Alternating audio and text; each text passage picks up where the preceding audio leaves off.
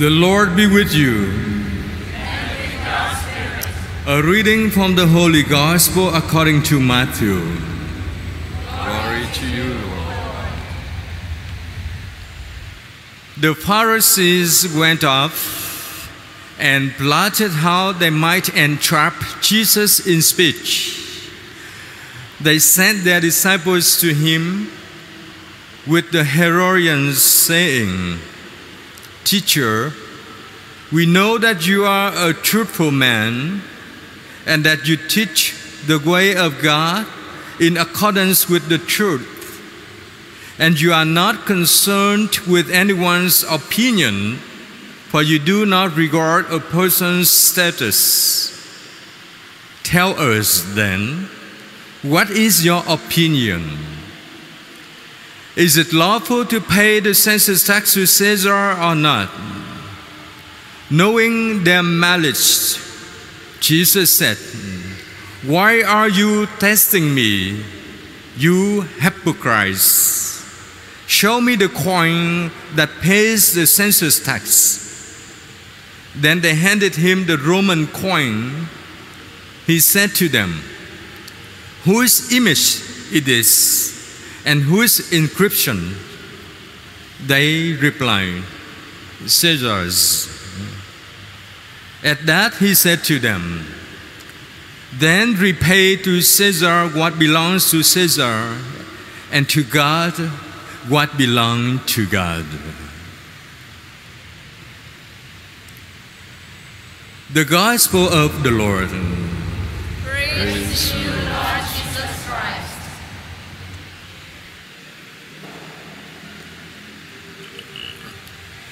My dear brothers and sisters, uh, last week I asked you to pray for the Catholic Bishops' Conference of Vietnam, who was going to uh, to hold a five days conference. So we came out of a conference, and uh, we would like to give you thanks for your prayers. That was a significant uh, conference meeting because during this uh, time challenging a pandemic, many other countries could not have held the annual meeting. Uh, many other countries, you might realize that our brothers and sisters still uh, with many restrictions going to uh, mass publicly. We have that opportunity. So we, we, we give thanks to God. And I would like to take this opportunity to bring you some instruction of the Bishops' Conference to the faithful in Vietnam from whom you are a part of the people of God in these countries, though you do not speak Vietnamese. So, the message from the Bishop Conference and the theme message of the readings today ensure us that God is always with us to strengthen our lives with three cardinal virtues, three main virtues faith, hope, and love. The first reading taken from the book of Isaiah narrates telling stories of the people of God during the time of exile, the time they had to live away from their home country, the time they had to live away from the temple where they gather and pray and worship and sharing with one another. But given that situation, God had never abandoned the people whom He had chosen. Through the decision of Cyrus, the prophet portrays the hope for the Israelites, for the people of God, that they shall return to the land that they had forced to leave. Returning to their homeland means returning and restoring to the tradition of worshiping God. That reminds us that in any circumstances of our life, do not distract ourselves or do not separate ourselves from the love of God. Have faith in God and have hope in the future of redemption. But if you read further than the story that was taken from the first reading, we can see after returning to the promised place that God had led his people, how did the people of God had lived their life? Returning into a physical place did not assure that they could return to the personal being that God created them. They could not return and reconcile to God. The building, the construction, the temple, the building church is not the guarantee of our future. But how we live from what we celebrate in the temple, in the church, ensure us about our future. On the one hand, we are people of mistake, of fragility, of failures, of sinfulness. The hope is that if we return to God and return to the personal that God created, we have the future. Therefore, the second reading presents to us the scenario of the people in uh, Thessalonica. They were baptized by Paul, the apostles. They were so enthused, so excited to live the faith in Christ's resurrection. But when they looked at each other, some jealousy arose among them and they divided. Facing with that situation, Paul decided to take a leave of absence so that he would not be the source of divinity, of division, excuse me. But he asked them, in any circumstances, be united. Look at others as brothers and sisters and in any circumstances, do not forget the cardinal virtues, which is the norms, the code, attitude code for anyone who lives their faith. Trust in God. Hope in the future that anything that surpass our life will be gone. What left in our life is our faith and how we live that faith through the love we give to one another. So the three cardinals threaten together, woven together, at a good threat to help us to walk forward in love. So, with the narratives from the book of Isaiah, the time of exile, the narrative in the story of the letters of uh, St. Paul to Thessalonians, we now are brought to the scenario of Jesus. 20 years before the second reading was written. How did Jesus live with other people? Matthew portrays a scenario where Jesus was put to a test. In other words, Jesus lived through the circumstances, a challenge, even temptation.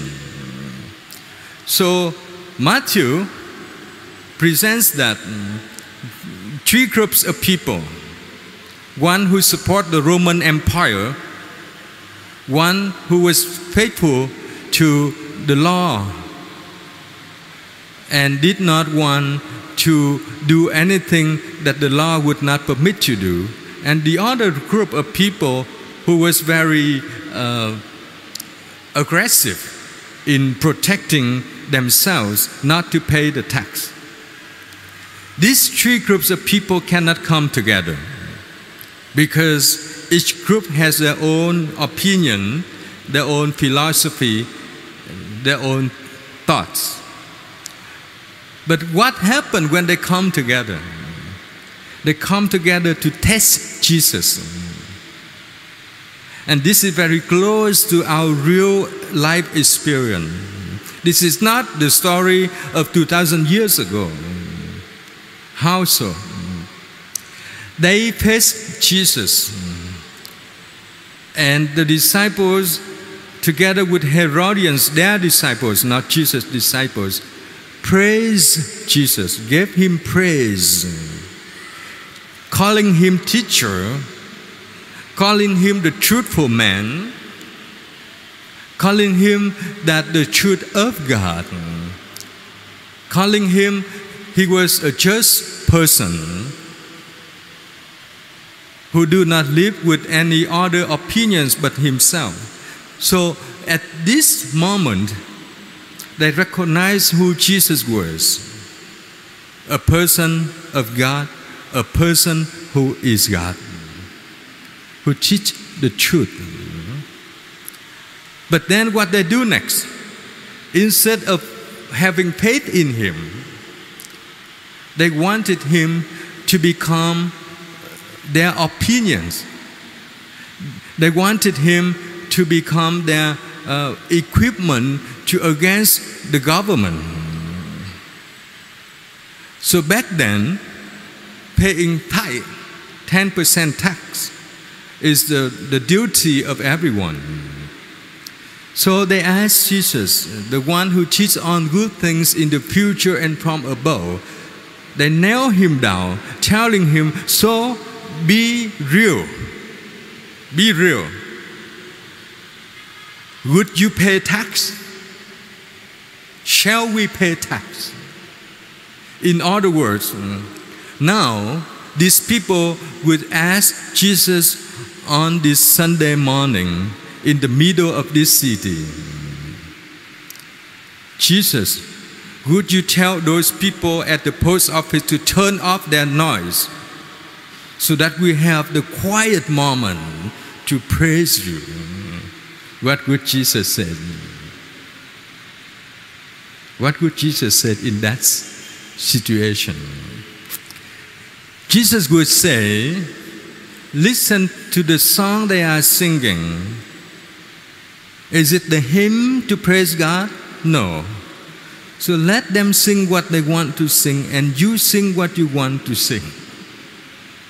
Very peaceful solution. Don't go and fight them. Shut off for one hour, let we pray, then we can turn on again. Or the other option we would do is to ask Father Peter to put some uh, speakers out there so that Father Joseph can speak louder and turn them down.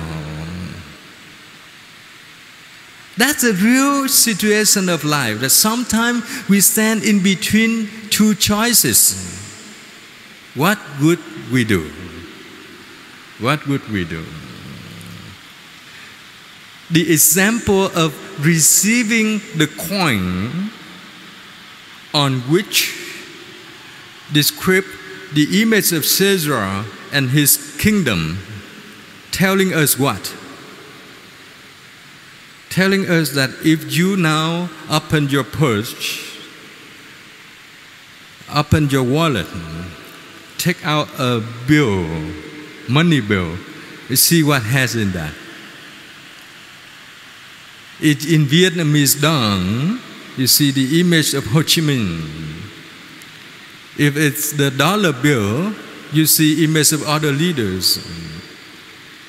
So money is something that has the power of the regime, political regime.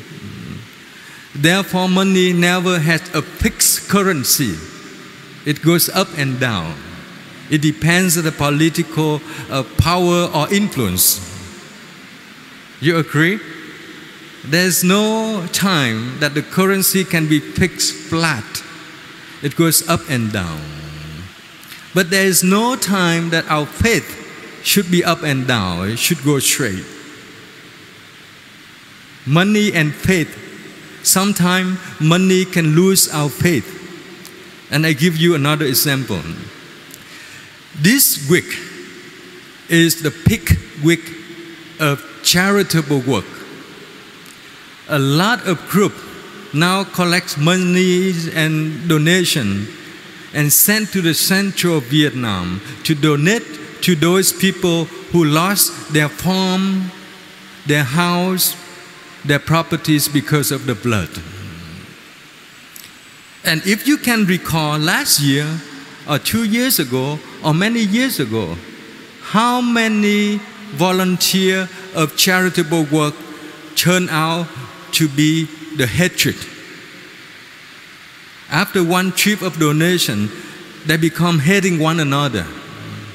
They're complaining about one another. And they divided from one another. Why?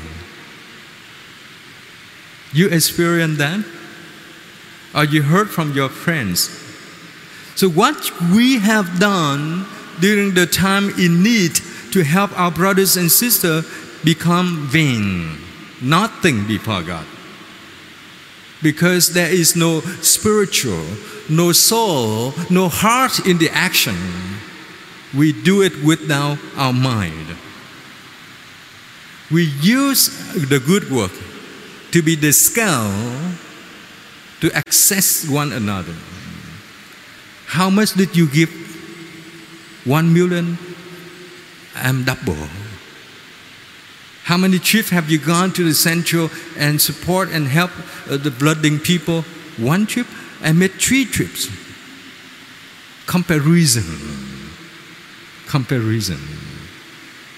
And we lost everything we have done.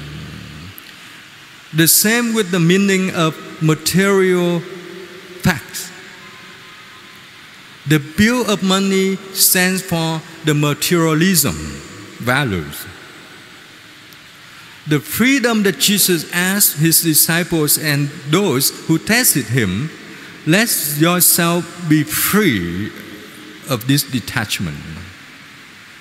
Don't let the money bind you up or handcuff you. Be free Whatever described on the money bill belongs to that. Whatever described in your soul belongs to God. If the Catholic faith give assessment based on what you can done or given, then there is no place for the poor people in the heaven. Correct? If the value of Catholicism based on money, there is no place for the poor people. There is no place for the priest like me who has no salary. But the Catholicism values based on the soul of each person. The soul in each action you would have done or will be doing for one another. Where is the gut of the matter? That matters. Where is the gut of the matter? That matters. So it's not about the, uh, the quantity of what you can do, but the quality of what you can do. That's the message. It's not about uh, how many masses you have gone during your lifetime but how many times you have encountered God by going to church with one another? That counted. That is the hope. Therefore, if today you become ill, if today you become hospitalized, you cannot go to church. You can lie on the sick bed and pray and meet God during the time of this uh, easy, how you treat your uh, nurse, how you treat those who give you uh, care. Can you be nice to them? Or you make them work overloaded? That makes a difference. So having faith in God is having hope and having love for others. The hope that you place in others means the trust we have in God.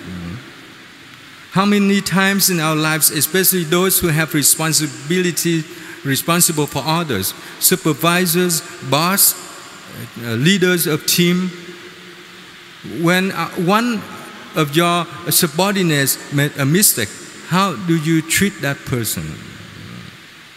Do you trust that person an opportunity to redo what they have done? Do you trust a person who made a mistake to you so that they can be a better person? Do you trust anyone that they have the future to go? That is the hope of the Catholic teaching. Don't make any conclusion or judgment, final judgment on anyone. Hope that everybody is equal before God and has opportunity to redo and restore what they have done. If we can live with that attitude, we live in love for one another. So let us be mindful of what God asks us to do today. Jesus did not turn down the value of the Caesar's coin, but he asked people to use it in accordance with the civil law and live in accordance with the divine law.